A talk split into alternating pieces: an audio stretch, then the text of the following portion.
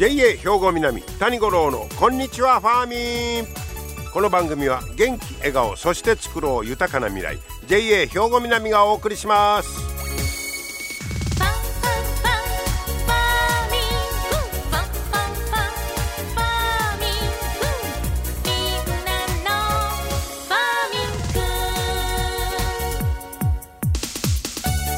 こんにちは谷五郎ですお元気でしょうか？ね、えー、1月26日もう早いもんでな。もうこれえ1月は最後のね、放送になりますけどほんまに1月いうのはまあ1月は犬2月が逃げるかいう通りで。まあお正月明けたらいきなりまた3連休やったりして。ねえー、それでのでもなんか早いな思うんですけど、えー、1月あっという間に過ぎ去っていってるという感じです。そして昨日は七十二校で言いますと沢水氷詰めるという日でした。沢の水が氷になって熱く張り詰める頃ということなんですがそない言うたら最近あんまり 分厚い氷が張ってるなあなんていうのはこの辺りではねあんまり民謡になりましたね昔は大概、えー、冬に何遍かはあねそんな風景見て氷割って、えー、遊ぶのがちょっと子供の時なんかも楽しかったりもしたもんですけどあんまり見らんようになりましたねほんまにね。さて、えー、今日はね、これ日本農業新聞に出てたんですが、イネカメムシいうのがむちゃくちゃ増えてますよ、いう記事です。これ皆さんご存知です？イネカメムシ。あの普通のカメムシは、あれ去年大量発生した言うてましたけど、このイネカメムシいうの、まずそれから言いますと、えー、成虫は茶褐色で体長が12、3ミリ、えー、結構大きいですね。1センチ以上ありまして、えー、大型の反転前カメムシ類に、属するんだそうです。で、餌は水筒への依存性が高い。まあ、稲を狙いよるわけですわ。で、成虫で越冬して、水田に侵入して、で、出水直後のその方の汁を吸うらしいね。で、えー、もみの成長を妨げて不燃をもたらす。まあ、実がならへんいうことですか。で、えー、ほぞろい期以降は、えー、主に幼虫がその穂の元の部分をに害を与えて反転米を生じさせる。まあ、こういう害を及ぼすのがイネカメムシということで、で、これ、イネカメムシにやられたら、あの、秋に収穫の時に穂が実って神戸を垂れるでよう言いますけど、それが垂れない。立ったまんま、中入ってへんから軽いからみたいな。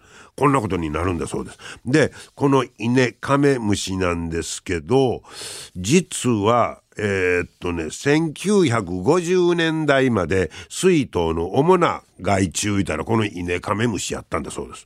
で、こらかなんいうことで、まあ、その後、農薬が普及しまして、えー、そういうこともあって、70年代後半以降は目立った被害がなかっただそうです。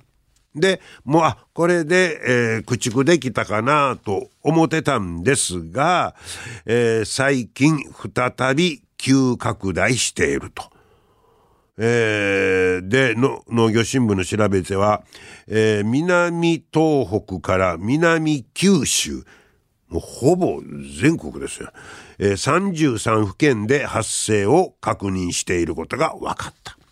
もちろん兵庫県も入ってます。その中には。えー、で、農林水産省が反転前カメムシ類の発生状況というのは集計するんですけど、イネカメムシ単体では把握してなかったんだそうですわ。ええー、でも最近はそんだけ広がっている。で、発生した県の調べたんですが、被害は早生とか、えー、奥手の品種で目立つ。えー、早生は越冬成虫が最初に侵入するため被害が集中しやすく、ああ。で、奥手の方は、越中成虫から生まれた第一世代の次の羽化期と出水期が重なる、ため、被害が出ていると。ははいうようなことを書いてましてでなんでそない急に増えてきたんやいうことやないねんけど発生再拡大の原因はわからない。これまたかなんねその原因が分かればこそそれに対して対策を取ろういうことやけどなんでこない増えてきたんかが分からない県がほとんどなんだそうです。でえー、まあその対策をどないしたらじゃあいいねんということですけど対策としては発生権の多くは防除時期の前倒しを指導しているということです。早め早めいうことやね。えー、他の反転前カメムシ類は出水してから7日から10日後を1回目の防除の目安にしている県が多いんですけどこのイネカメムシは成虫が、えー、出水直後に害を与え与えるということなのでで成虫が越冬するいうことでしたからね。で、えー、出水期に確実に効果が現れるように1回目の薬剤を散布するのが重要やと。こういうことですわ。出水期に、えー、効果が現れるように1回目の薬剤を散布すると早めにやるということかまた主に幼虫の加害による反転前を防ぐため出水7日から10日後にもう一度散布する。はあほなもう今までやった1回目の防除の時にもう2回目をやらなあきませんよ。それだけその分前倒しに1回目はやってくださいねということのようですね。えー、そしてその研究している方の言葉で地域で面的に防除できれば個体数はかなり減らせると。だから一件だけどということでやっぱり全員でこう面的に対策せなあかんということですね。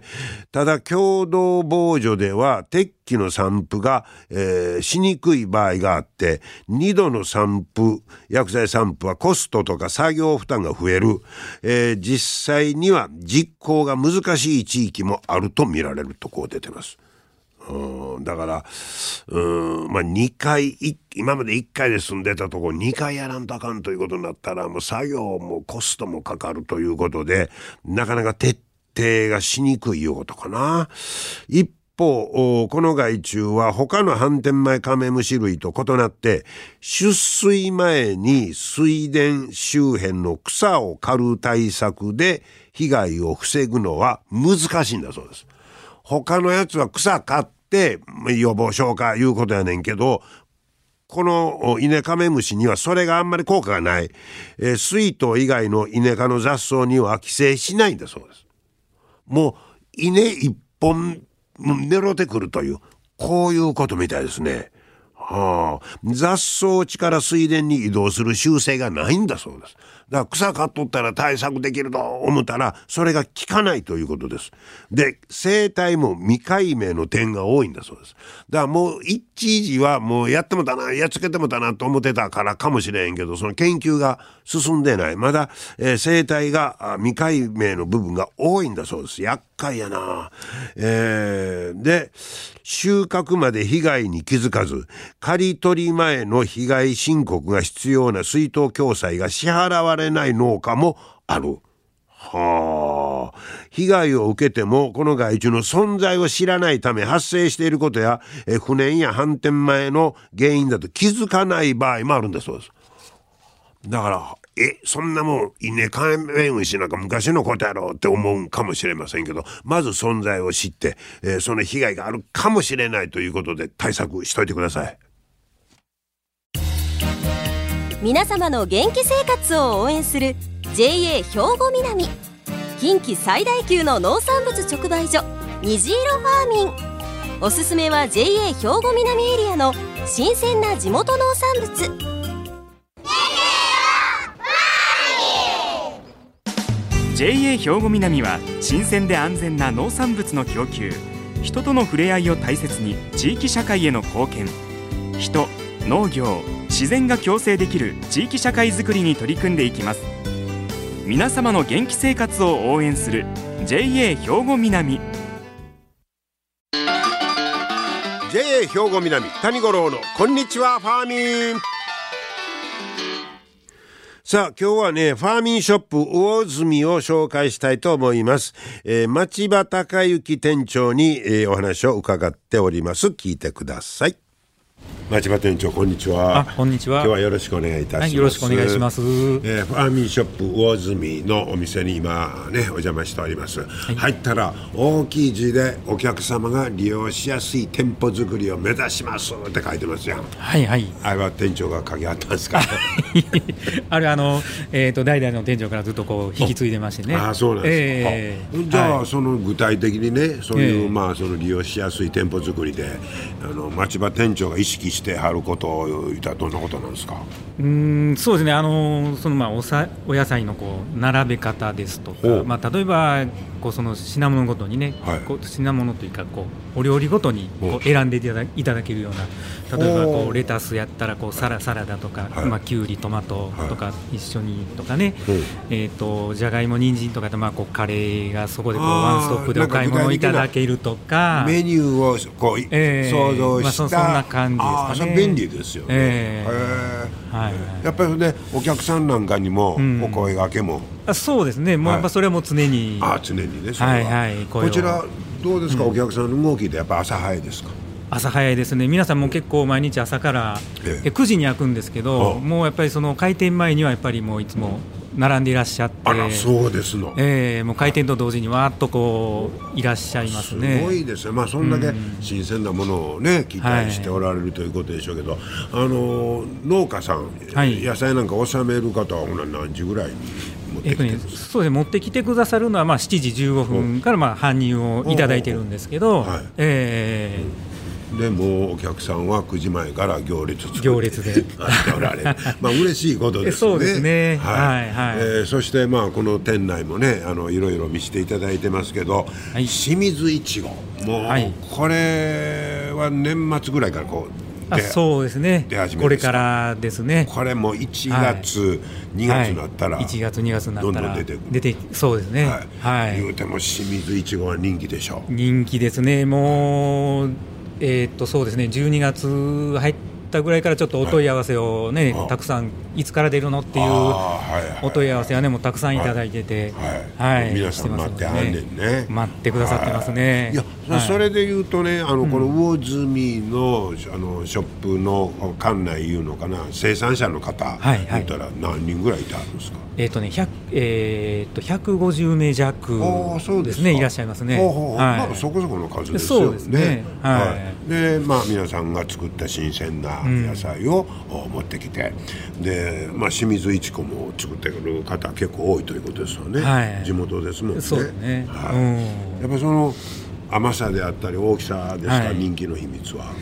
そうですね。うん、うん、その粒の大きさとかやっぱり甘さですね。ねはい。うんえ町場店長ご自身は、はい、ここの店長はいつからですか？えー、っとね去年の4月にこの魚住のねお店変わってきまして、はい、はい。はいまだひよっこでございます。いえまあまあまだ1年経ってないんですけど、ね。はい、やっぱりあの他の店舗なんかと比べたりして、うん、ちょっとまた特徴みたいなの感じたりしますか？えー、とそうですね。ここはその、まあ、清水いちごもそうですし、例えば夏場はあのスイートモーニングっていうスイートコーンのね、であったりとかからいちじくであったりとかっていうその季節季節のこの、まあ、特産品というか、その目玉目玉がはっきりしてる感じですか、ね。えー、それとね僕さっき見せてもらったら海苔もね結構いろいろちょっとあっち行きましょうか。あ、はい、あの揃ってるなと思ったんですけど。えー、この、まあ、の海苔を置いてるとこってやっぱりちょっと限られますかねショップそうですねはい、はい、こちら、はい、えー、ここここ。そう。これはあこれ大浜海苔だも加古川のあそうですね。加古川のそうですね。地元の海苔ですよね、はいはい。えー、それだけじゃなくて他の、うん、えっ、ー、とそうですね、はい、えっ、ー、とまあこんなまあ明石二見のえー、ちょっと今。はい。あ聞いてください。えーこちら、海苔の？海苔の。はい。い。や。業者さん。はい大浜海苔店の。ああそうなんですか。でここへ置いてもらってると。そうですね、はい、人気どうですか？結構。そうですね。今ちょうど海苔の取れる時期なのではい、ね、美味しいです。そうですか。はい、ちょっとたまたますみませんね、突然。はい、ほんまいろんな種類のとこの海苔がね。うん、はい、これはまあ通年で。いや、そうですね。はい、はい、で、やっぱりそのね、海苔って言ったら、こう、ご飯の。お供で、ちょっとこのね、えー、去年の秋口からこう新米が出だした頃からちょっとやっぱり動きがね。なるほど、えー、考えたらご飯の相性むっちゃいいですよね。ねはいはい。美味しいね新鮮な海苔容器置いてますのでね、うん、はい、はい、ぜひこちらまた来てもらいたいと思って、もうこれも二見なんかでも地元ですもんね。そうそうですね、はい、はい、そして冬野菜もずらっと並んでおります、えー、はい、はい、えー、この辺は朝ちょっと早めに来てもらった方が新鮮な野菜をゲットしやすいことそうね。ちょっとお早めにお越しいただいた方がいいかもしれませんですね、えー、卵もあの並んでますけど、はい、どうなんですか？一時もうえらい卵が値上げや言うてましたけど。あそうですね、はい、一時本当スーパーなんかでもねすごい値上がって、ねちょっと落ち着きました？落ち着いてはきてると思いますね、はい、もちろん奥野さんの卵もね、はいはい、ええ。ー、置いてますし、はい。はい、この辺りはやっぱり人気ですか？あもう鉄板ですね。あそう、ね、はい、鉄板商品ですね。やっぱり、それからもう時々もう、まあ、品切れしちゃうとこうもう卵はねその、これを目指していらっしゃるお客様やっぱりいらっしゃるので、はい。えー、そんな時がありますね。そういう意味で言うと店長としてね、はい、あの一番気を使うとことかね、うん、えー、気にしてるところありますか、うん、そうですね。やっぱりその品切れをしないってことですね。やっぱりそれだけね、それを目指して来てくださるお客様もいらっしゃるわけですから、はい、もしなかったらね、うん、そうそういやごめんなさいねっていうわけにもねやっぱりいきませんのでやっぱりそこはいっぱいコンスタントに、えー、はい、そうですね、はい。はい。えー、そしてまあまあ季節ごとにこうね、うん、品物変わっていきますけれども、はい、やっぱり新鮮さと、うん、であのー前もちょっと伺ったんですがあの肥料なんかがものすごい値上げしてて、はいえー、でこう生産者の方も大変やと思うんですけど、はい、そそれその分がそのまま価格に反映してるわけでもない感じですか？そうですね。そのまま乗ってる。あんまり高したらまた売れへんやろ。いやそうですね、はい、うん、そやから本当あの農家さんもこう肥料にしても農薬にしてもいろんな工夫をして、そのかかる費用をね、えー、抑えるような工夫を、まあ、皆さんいろいろ考えてしておられるっていうのはやっぱりお聞きしますね。そうですか、うん、まあ、そしてその直売所ならではの、はい、まあ、鮮度であったり、はい、お値段が安いというのもまたね、えー、あのアピールポイントやと思いますけど、はい、はい。そうですか、はい、えー、まあ、あのまた今度今年は2年目に入るわけですけど、えー、えー、さらに買いやすい皆さんに愛される 店舗を目指して頑張ってくださいね、はい、はい、どうも今日はお忙しいところありがとうございました、はい、ありがとうございました。はい、ファーミンショップ魚住、えー、町場店長に、えー、お話を伺いました。まあ、あの、これからさらにね、まだ店長になって1年経ってないいうことですけど、町場カラーが出てくるんやないかと思いますけど、えー、まあもう魚住といえばまあその清水いちご人気ですしね、あの野菜を料理ごとにこうまとめて、ね、あのこれカレー作るんやったらこんだけいるでしょうみたいな、あれは便利で助かりますね。あの、あちこち、えー、探さんでもね、このメニューやったらこれってね、そうそういう、まあ、野菜の並べ方なんかも工夫しているということです。そして、まあ、なんと言うても皆さんね、模様を知ってあるから、朝が早いです。はい。もう9時前から行列ができているということなんですが、えー、絶対新鮮なもの、えー、欲しいいう方、まあ、早めに行かれるのが、えー、一番ええかもしれません。ファーミンショップ魚住ご紹介いたしました。皆様の元気生活を応援する JA 兵庫南。近畿最大級の農産物直売所虹色ファーミン。おすすめは JA 兵庫南エリアの新鮮な地元農産物。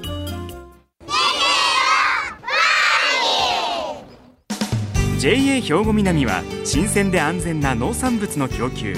人との触れ合いを大切に地域社会への貢献。人農業自然が共生できる地域社会づくりに取り組んでいきます。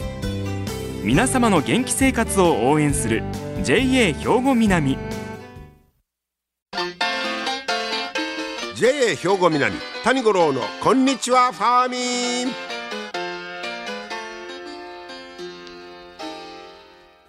さあ続いてはファーミンアグリメッセージです。今日は JA 兵庫南清掃年部の永井幹夫さんにキャベツについて教えてもらいます。